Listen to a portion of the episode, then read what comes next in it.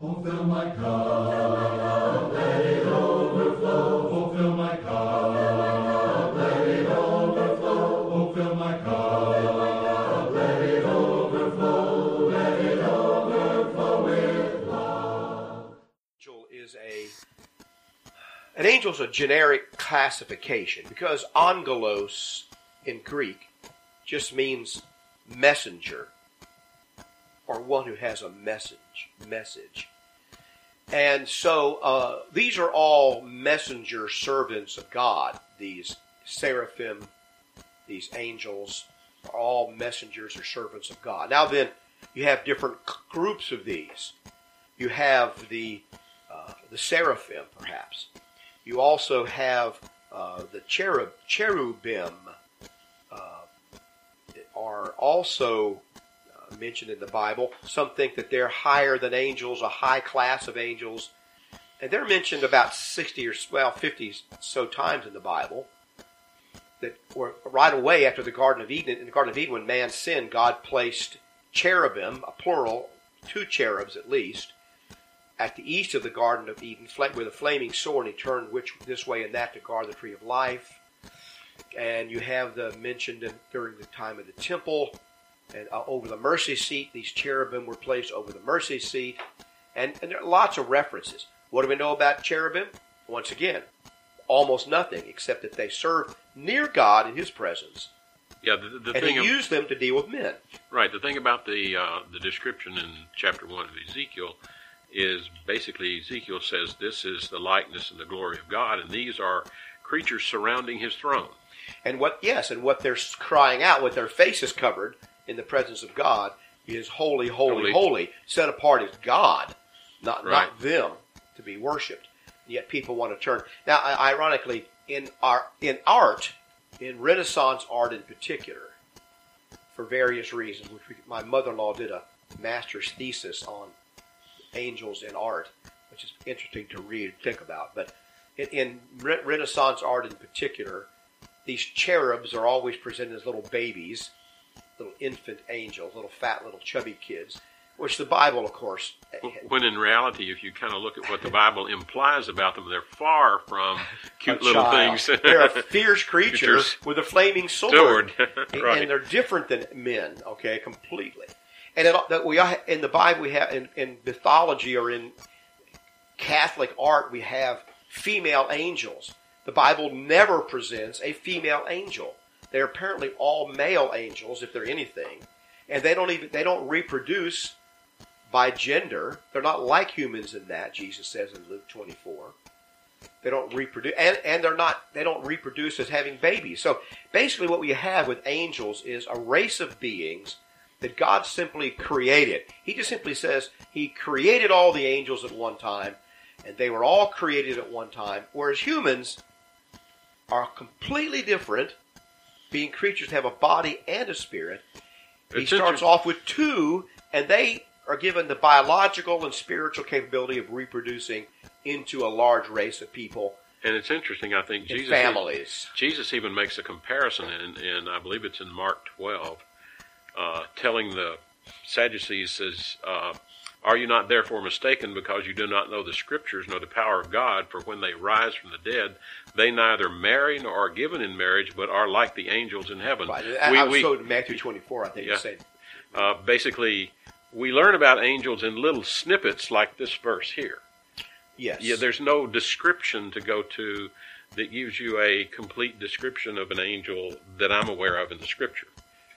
You, no, they're you, you ministering get spirits. We, we It- see it- them coming in. Sometimes they look like men arrayed in white linen or whatever, but they're we know that they're spirits. They appear to be as men. and, Uh, and you have to be careful when you're reading about. Uh, they do not accept worship. Angels do not accept worship, in my experience in the Scriptures. No, that well, they explicitly warn about about uh, That sort of us thing. worshiping them, So when and you yet so many people. So when you see someone accepting worship in the Scriptures, that's a very special person. Yes, only God accepts. Only, only God accepts worship. Uh, that's right. Well, there are a couple other things then about these angels to remember that that, that is very confusing to people, and I think that there's been, for one thing, some people say the devil is Lucifer and he's an angel. All right, I, I, I don't know that the devil is ever called Lucifer. When you read the passage about Lucifer in the Bible, it looks to be Nebuchadnezzar, one of the other emperors of that time, as a name for him.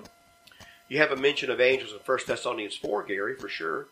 As one of our textures points out, that the Lord himself will descend from heaven with a shout at the second coming, with the voice of an archangel and with the trumpet of God. So Michael is going to speak, and and the trumpet of God is Gabriel, probably. I think Gabriel is called the trumpet of God. He is the one who is the announcer. And that's why perhaps, I'll give Jerry this in, when he asked his question, that perhaps uh, some say, well, that makes him an archangel too. And you could say, well, this is, oh, the word archangel doesn't mean highest, it means a high angel. You know, there's all, all of that. But the one who's definitely called an archangel is Michael. You find Gabriel in Deuteronomy um, as an angel coming to Dan. Um, excuse me, Daniel. I got Deuteronomy. Uh, Daniel coming in to give Daniel some of his vision. He helped Daniel understand the vision. Yeah, you learn a little bit more about Daniel nine. Right, you learn a little bit more about Michael and Daniel, and Daniel, including that he was delayed in doing something, which kind of goes along with what you said earlier. I think they were messengers and agents of God on this earth. Right. And when and Gabriel Gabriel appears to uh, to Mary here in uh, hang, hang, on a second uh, to not Mary to Zacharias in Luke one, John the Baptist's father, and he says to to, to Zacharias in Luke one nineteen. Uh, and the angel answered and said to him, I am Gabriel who stands in the presence of God, who was sent to speak to you and bring you glad tidings. So here is this announcement by Gabriel to him. And then he, he Gabriel is then sent six months later to Nazareth and speaks to to uh, to Mary, uh, uh, excuse me, to Joseph. I keep getting this wrong. I'm sorry, Gary. Uh, he speaks to Joseph. I'm thinking of Mary and Joseph and tells him this baby's coming, this child of God is coming, and so forth. So you see this uh, Gabriel being the announcer, and uh, the, uh, some say, well, then this archangel is going to appear as the trumpet of God. Uh, in Jude, in Jude verse nine, Michael the arch is where Michael is called the archangel. Yet Michael the archangel, in contending with the devil when he disputed about the body of Moses, dared not bring against him a reviling accusation, but said, The Lord rebuke you. And so you have this uh, arch, that's where Michael's called the archangel. And uh, we know, I think in this case, the archangel uh, he's called. So I think that's one. You have also then the book of Revelation, and this is what I was referring to before Gary, about uh, we're breaking out in heaven. This was verse chapter twelve, verse seven. Yes, war broke out in heaven. I think this is a symbolic war, not a historical war. War broke out in heaven. Michael and his angels fought with the dragon, or it's a spiritual war at least. Or the, symbolic is the wrong word. Probably. Well, spiritual. I think I think it's a real war, but it's in symbolic it's a, language. It's a, yes, it's a, it's a, it's happening.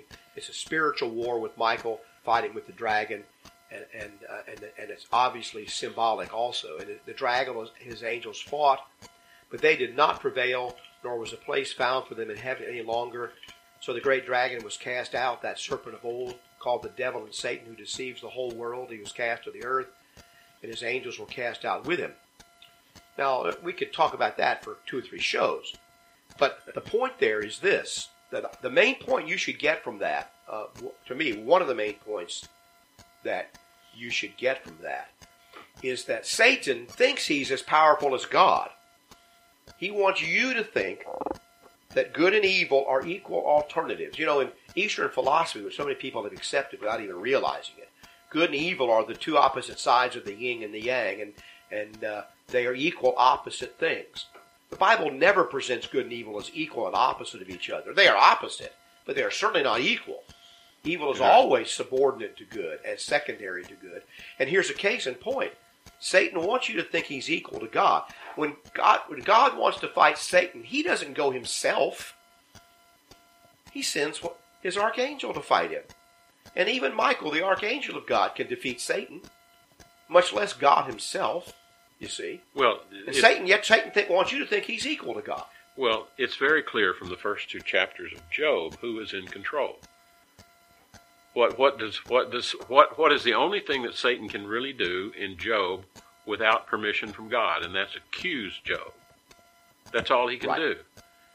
Everything that's done from there on, God gives Satan leave to do it, or he could not do it. Right. And that's that's something that we really don't pick up a lot of when we read the book of Satan. That's uh, part of Job. what that's part of what is meant here when it says that Satan was no longer found in heaven or his place wasn't found there. In the book of Job, now you know, like I say, these are big subjects that could take a lot of Oh, we could we could discussion. spend multiple But- shows on this. What? But you find Satan coming to the presence of God in some fashion. Uh, there's a time coming, and he, God still listens to Satan, and in the dealings with men, he deals with Satan about this. It's a very troubling and disconcerting thing, but I believe it's true. But there's a time coming when that's going to be over, and Satan is going to be cast completely away from God's presence, altogether isolated from Him, which he isn't altogether now. You see. Now you got a warning about uh, somebody says uh, what John the uh, texture says that archangels must have been part of Jewish belief, which is true. Uh, that the Jews had a very uh, well. Let's put this way: the the Old Testament doesn't say that much about angels in a definitive way that you can hang your hat on and say, yeah, this is uh, a teaching about families of angels and this and that and the other. But now, the Jewish people and their religious scholars, so to speak, developed a whole tradition about angels. And especially the more, the, the less literal Jews, the more Kabbalistic Jews influenced by mysticism. This is particularly true after the Old Testament period ended on and up into medieval times. Developed a whole system of thought about angels and demons and whole names of all these things. And, and the Catholic Church kind of fell into that a little bit too. So, yes, there's a lot about angels in Jewish thinking. It's just not Bible thinking. Does that make any sense, Gary? well, It's not the Bible teaching it. It's what a lot of Jewish scholars and rabbis said about it, which you and I don't put much stock in anyway as being authoritative. Well, what happens, I think, Mike, is the same thing that happens with Scripture in general. People not being satisfied with the level of detail that's given in Scripture tend to make up their own. Right. And so, what we have to be careful with, and this, this, this is what I keep going back to Bible study approach to it, which, which basically we here would like to have you look at very carefully, not to read into the Scripture more than what's there. Uh, this whole subject of angels and archangels is very susceptible to that, and I think it's been done a lot throughout history. But when you get right down to it, there are only a few things that we can say definitively about angels because of the scriptures it's given us.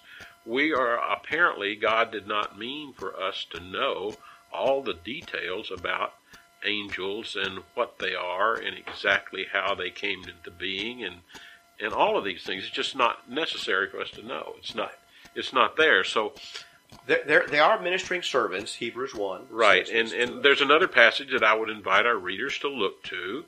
I think one this is one of the things that, uh, but these are called spirits, and it's in Zechariah chapter six, and it's verses one through about uh, eight or nine, eight I believe, and he talks about chariots and spirits and going forth to and fro and among the earth, and, and you'll notice that language is very similar to the first two chapters of Job too, of what Satan was doing. These are God's eyes on the earth in many ways. yeah, invisible to us. They're not appearing to you, Right. giving you They're not, they're not appearing to us, but they look at things and report these things to God in in some detail that we're not aware of. when you when you read uh, Hebrews one, Paul, the writer, not Paul, maybe he's the writer, but the writer is making a point about the supremacy of Christ, and he says, "But to which of the angels?" Verse thirteen, Hebrews one thirteen. But to which of the angels has he ever said, Sit at my right hand till I make your enemies your footstool? Well, the answer is he never said that to any angel. He only ever said that to Christ. Are they not all ministering spirits sent forth to minister for those who will inherit the salvation? So all angels are are ministering spirits. They're servants. They're not sons of God in that sense. They're not the same as the son, the Son of God. They're higher than man. Make no mistake about it. But they certainly do not deserve any of our worship. In fact, in Colossians 2, Gary, uh, there is this movement that began in the New Testament period of time and was gaining strength toward the end of that period. It gained a real foothold a couple of centuries later called Gnosticism. And it was a blend in philosophies of Jewish mysticism, some Old Testament laws, uh, some of the Greek and pagan teachings, and kind of an Oriental mysticism, kind of a blend of those things. And that's a long subject once again to discuss. But part of the theology of Gnosticism that was gaining hold was valuing and worshiping angels. And we have that today. People have these thoughts that come out of nowhere. Oh, an angel told this. They have visions. Angel said this. They have little altars of angels. Paul says to them in Colossians chapter 2, verse 8, Beware lest anyone cheat you through philosophy and empty deceit according to the tradition of men, according to the basic principles of the world, and not according to Christ. For in him dwells all the fullness of the Godhead bodily. He's making a point, not angels, not other men, but only in Christ. He goes on to say, In him you are also, uh, you, you are complete in him, who is the head of all principality and power now then he goes on to talk about being buried with Christ in baptism and raised to walk, uh, raised with him through faith and the working of God.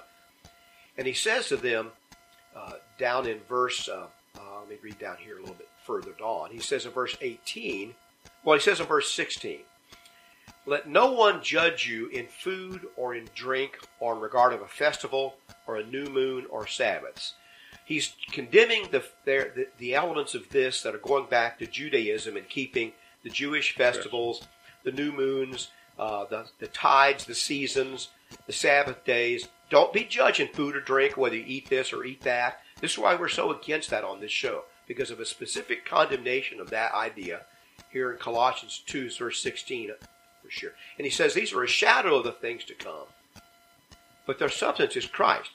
Let no one cheat you of your reward, he says in verse 18, taking delight in false humility in the worship of angels and intruding into those things which he has not seen, implying he thinks he's seen them. He's telling you he's seen these things, but he's not seen them, vainly puffed up by his fleshly mind and not holding fast to the head. So Paul links all these other types of false teachings and the lighting of candles and keeping of different feast days and forbidding people to eat this or that he links it up with the worshiping of angels and seeing visions, things that he's seen. Thinking angels have told me this or that, visited me. Paul says, forget all of that. You're going to be robbed of your reward. You're going to be cheated out of true Christianity if you follow those things. Well, and, and important, Mike, and I'm going to quote this passage because this this is this is one of the things that we need to, to emphasize, I think, more about angels than anything else,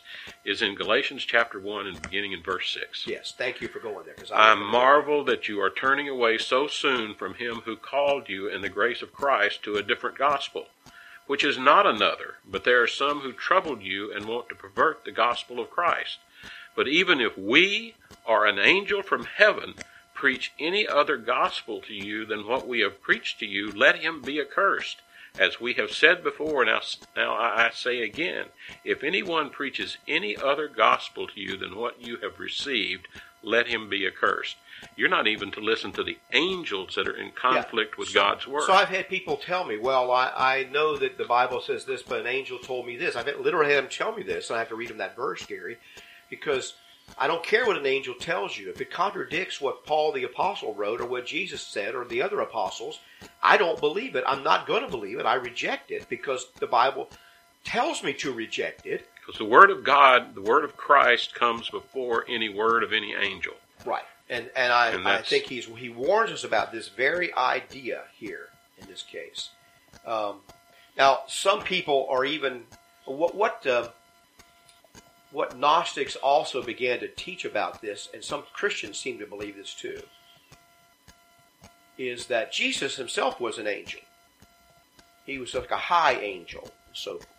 Jesus was not an angel. In fact, that's part of the point of the verse I just read to you in, in uh, Hebrews chapter 1 is that he didn't say these, these prophetic utterances about angels. He said them about his son, Jesus Christ. And he's very clear in Hebrews 1 of distinguishing between angels and his son. And the angels are the ones who serve Christ. They're the ones who, who protect him, as it were, comfort him in the wilderness. They're not the ones that he is serving, and so forth. And he's not one of them. He is a different being. Just as God is a different creature, a different creature, God's a different being than the angels, who are creatures themselves. So, the original caller wanted to know about seraphim. Well, there's very little to know about seraphim from the Bible, except that they are directly in the presence of God, and that's why probably most scholars have thought that seraphim are the are the highest form of creatures in the universe. God is not a creature; He's a being. But the highest creatures are perhaps the seraphim. We don't know how many there are for sure. Then come the angels, a whole other group of creatures, among whom we have archangels. Book of Revelation, I think chapter 7, verse 1 mentions a strong angel. Jude 6 says they each have their own proper habitations and estates. That the angels at times have tried to leave their proper habitation and estate in Jude 6, and God condemned them for this. And they're reserved in judgment because they left where God put them. So there is a, was apparently a ranking of angels in God's service. Some were powerful, some were not as powerful, some were given this domain, some given that domain, and they left that. And because they left where God put them, out in the proper order, some tried to become God, some took another job that they didn't have or assignment. God condemned them.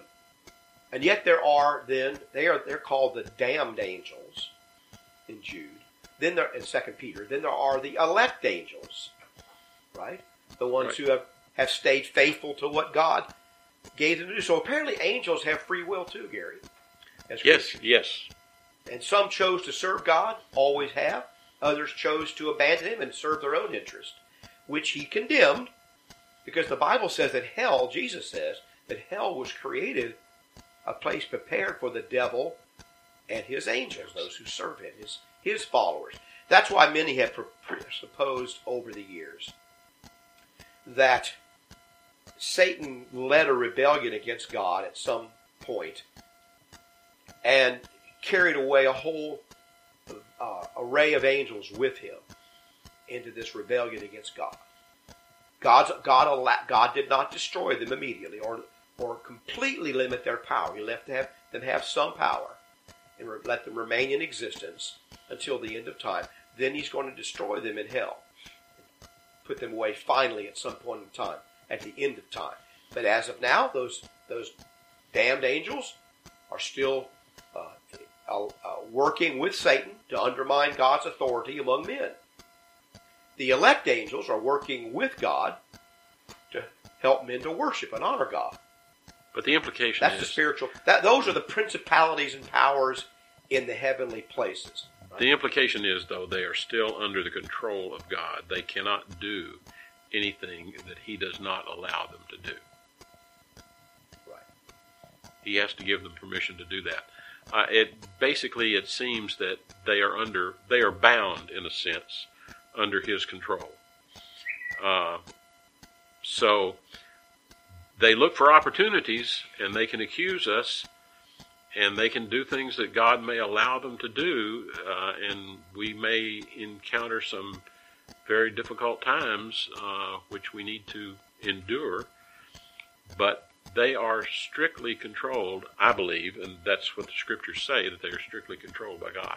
Right.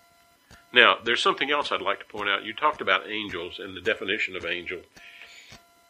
basically, I think an angel, in, in in some sense, is nothing more than a messenger or what we would call an agent Well, of word- whoever they follow. Right. The the word angel by itself is like the word apostolos, just simply means a servant of or a messenger of, and it's used uh, in an ordinary sense, not just of a divine being, but of any kind of a servant, like the angel of the church of Laodicea or whatever it may be, is probably a man, uh, possibly a man, and so forth. Now, some say Galatians four fourteen makes Christ an angel, which I dispute. I don't think that's the meaning of it at all. Galatians 4, 4 13 and 14 says, And you know that because of physical infirmity, Paul says, I preached the gospel to you at the first. At, and my trial, which was in, the, in my flesh, you did not despise or reject, but you received me as an angel of God, even as Christ Jesus.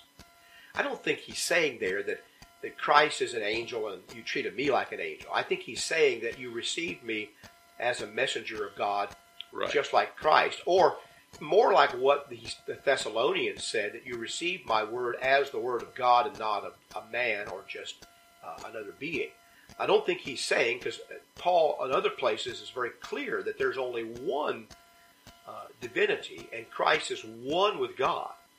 Well, you, God is one. I think you see this. You begin. uh, excuse me, If you believe that Christ is an angel, then you believe in more than one God.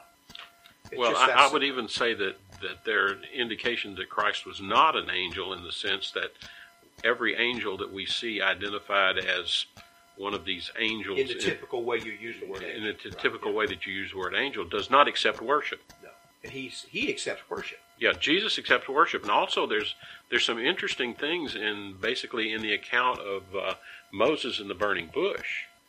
Basically, in one account it says God spoke to Moses from the burning bush, and another account it says an angel spoke to God from the burning bush.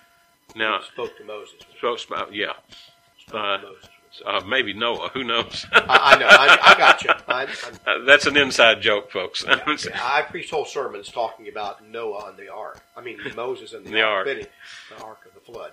Anyway, go ahead. Uh, but basically, there's another count in uh, Joshua.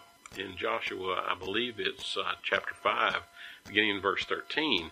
And it says, It came to pass when Joshua was by Jericho that he lifted his eyes and looked, and behold, a man stood opposite him with his sword drawn in his hand. And Joshua went to him and said to him, Are you for us or for our adversaries? And so he said, No, but as the commander of the Lord's army I have come. And Joshua fell on his face to the earth and worshipped, and said to him, What does my Lord say to his servant? Now notice carefully this reply. Then the commander of the Lord's army said to Joshua, Take your sandal off your foot, for the place where you stand is holy. And Joshua did so. This commander of the Lord's army did not deny worship. Basically, this Right. commander of the That- Lord and that's why people think that commander of the Lord's army is well, well, I would Christ go in, the Old right. I would go back to uh, basically Revelation. Uh, who do we see Jesus as on a white horse, leading the army of the Lord? Where does a commander position himself when he leads the army?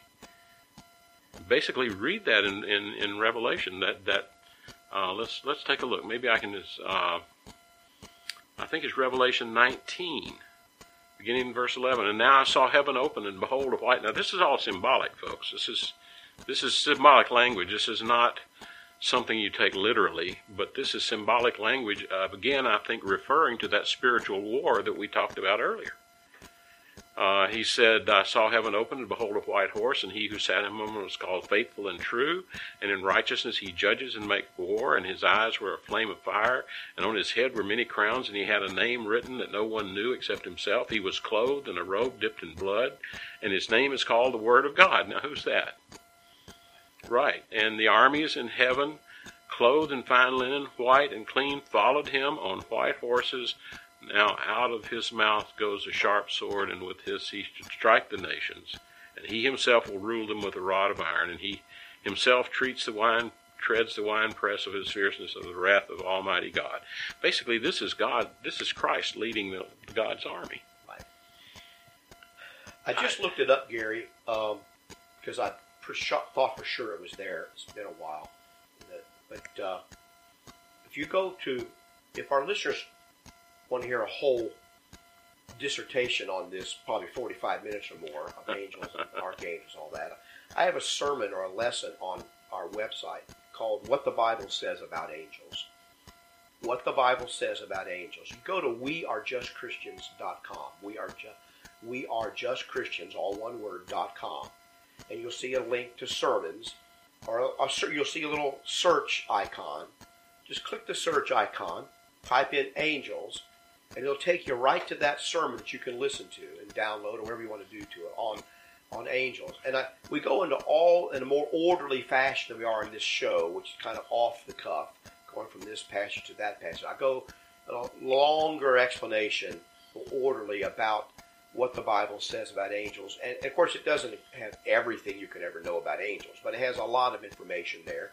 A lot of other passages for you to consider if you want to take a little time since you're all shut in at home, you know, can't go anywhere.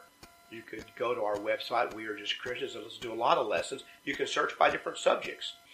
So uh, we mentioned the archangels, cherubim, seraphim in that sermon, the other angels, how the words are used, a lot of this kind of stuff at uh, what the Bible says about angels. That's one place you could go. But I would like to warn our listeners about this subject for sure because, number one, the Bible warns us about this subject, about being carried away with speculations and warn and, and, and worshiping of angels or giving them more than their due, what they ought to be due. And, and into then thinking somehow that uh, the uh, thinking somehow that Christ is just an angel or that we're going to become it. Don't you hear people say this all the time, Gary, when somebody dies, oh, they got their wings? Yeah. There's not a thing in the Bible about that. That is completely foreign to the Bible that people become angels when they die. Angels are a completely different kind of creature than human beings. A person who's born a human being, your father, mother, brother, sister, child, whatever, whoever is you love that's died, I have plenty myself that have died they're always going to be a human being in eternity. They're never going to be an angel. And the Bible never says one thing about them getting wings when they die. Uh, the, in fact, the Bible basically doesn't even say angels have wings per se, except that they may fly from here to there. The seraphim may have wings. But it doesn't really, you don't have to have wings to fly. Okay? Uh, do you? Did Jesus have wings when he ascended up into heaven?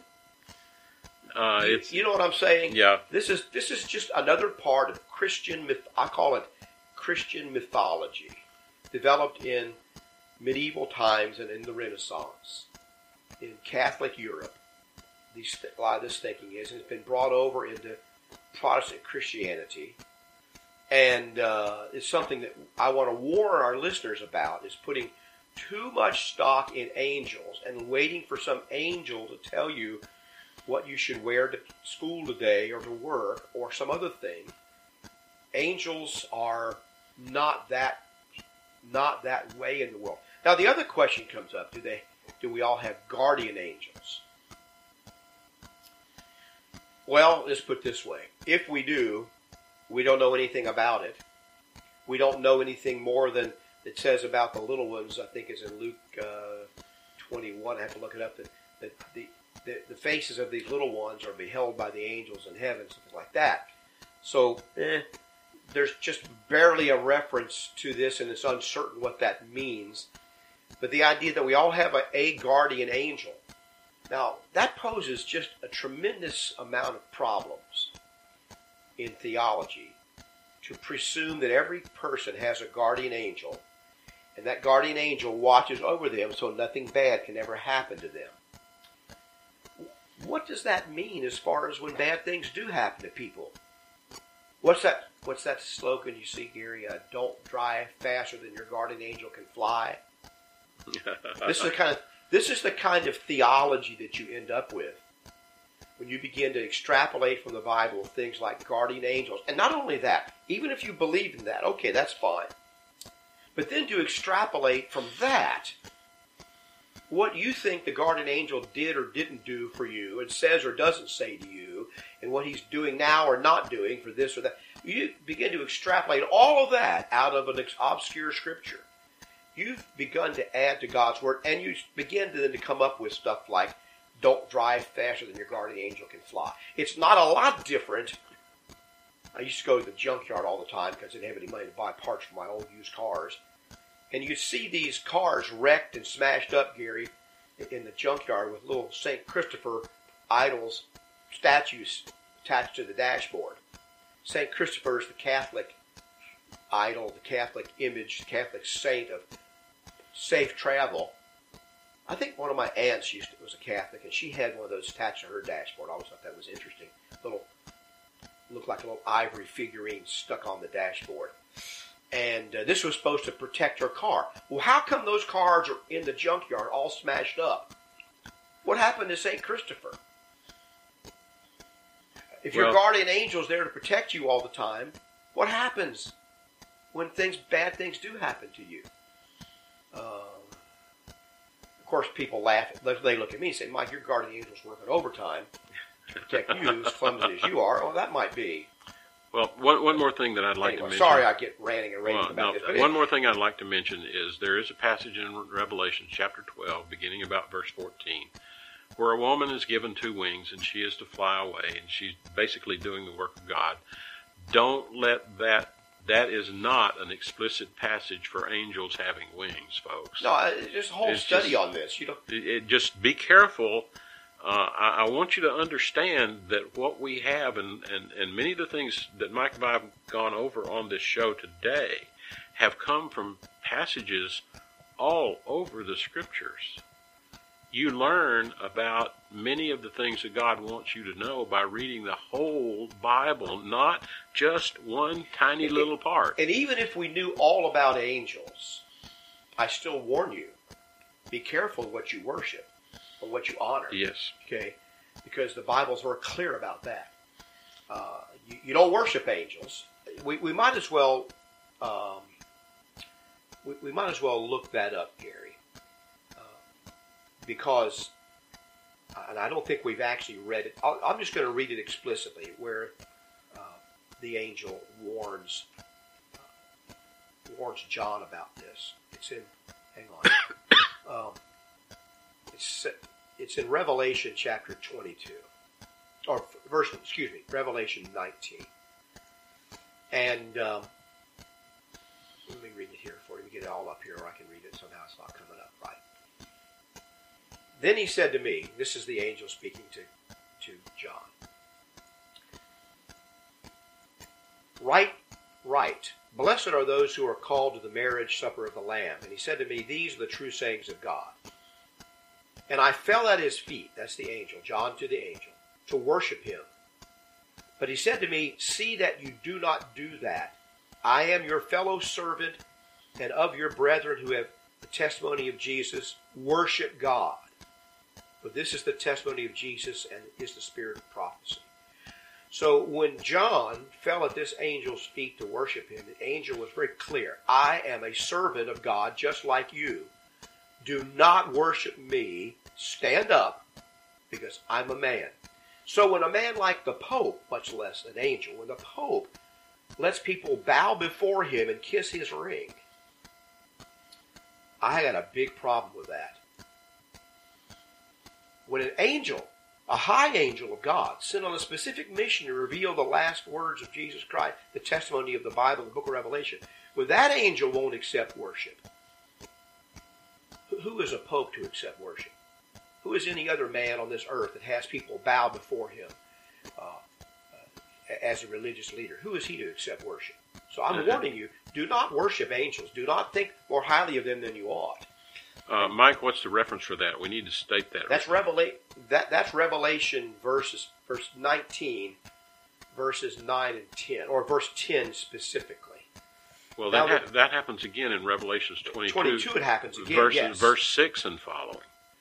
Uh, basically, he says uh, in verse 8 Now I, John, heard and saw these things, and when I heard and saw, I fell down to worship the feet of the angel who showed me these things. And he said to me, See that you do not do that, for I am your fellow servant and your brethren, the prophets, and of those who keep the words of this book. Right. So be careful about this idea of honoring angels and cherub. And then they, they make up a whole theology about cherubim and seraphim and all that, which we know almost nothing about, and uh, so forth. Now, n- none of this is to say that uh, a listener just reminded me on the text that the angel was said to have stirred up the water at the pool of Bethesda, and so the man was trying to get in the water uh, when you wouldn't have his friends let him in. of course, does the Bible say that an angel was actually doing this? That's either it doesn't say that. It just says the man believed that that's what was happening. That the wa- angels would stir the water from time to time, and if you went in the water, if you first went in the water, you'd be healed. Uh, you know, perhaps, but but uh, I don't. I'm not saying angels don't exist, nor am I saying that angels don't do things in the world today. God may still use angels, but they are invisible to us. They do not speak to us, and we certainly aren't to number one listen to angels instead of the Bible, and number two because Galatians one six says don't listen to angels as opposed to the Bible. And secondly, don't worship angels because God is the only one worthy of worship. Now, when Jesus accepts worship in the book of Revelation and other places, he's telling me he's not an angel, but he's God. Yes. Because he accepts the worship, okay? Well, I, I think that uh, if you investigate that, you're going to find it very reasonably reasonable that he was at the burning bush. He was the Yes. commander of the Lord's army, and he is the commander of the Lord's army in the book of Revelation. Uh, he he accepts these things, and he is something different from an angel. Right. He is not. Well, and the book of Hebrews I mentioned early on, we got a caller by the way, so hang on a second there, kid. But the the uh, he makes it very clear. Difference between angels and Christ is very clear in the book of Hebrews. Why was it brought out in the book of Hebrews? Because the Jews had already developed this mythology about angels between the testaments, and Christ is superior to angels, even though angels have a place in God's plan. Uh, but let's go to the phones, Gary. Ken, are you there? Yeah, Mike, how you doing? Good. Speak up real loud, Ken.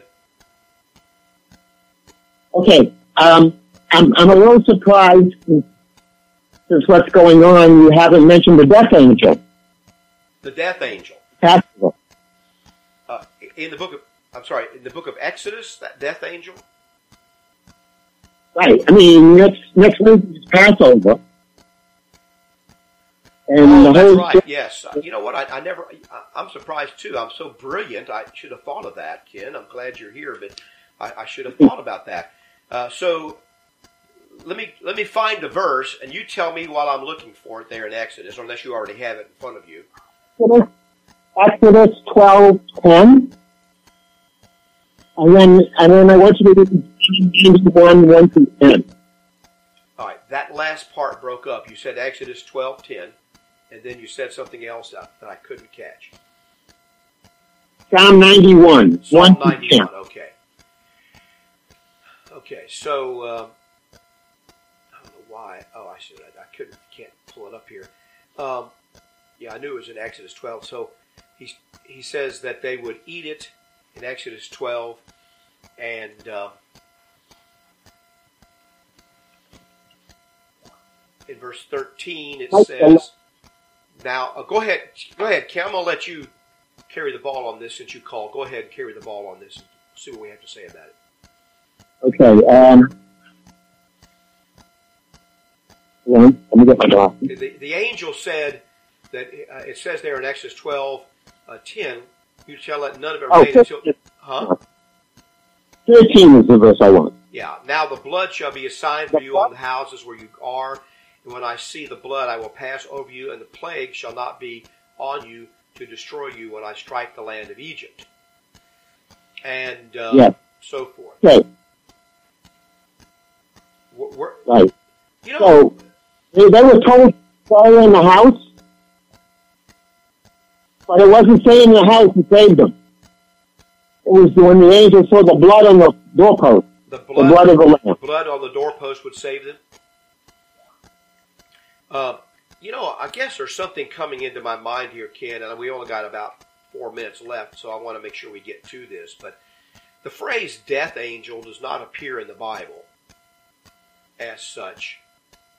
And if my recollection from reading the Passover Haggadah, the order service used by the Jews at the Passover, is that it's very clear among at least the Jews of Jesus' time that God says it wasn't an angel, but it was me who de- who destroyed the Egyptians in the plague. What do you think about that? Um, Is I there, a think I said- is there a reference to this death angel?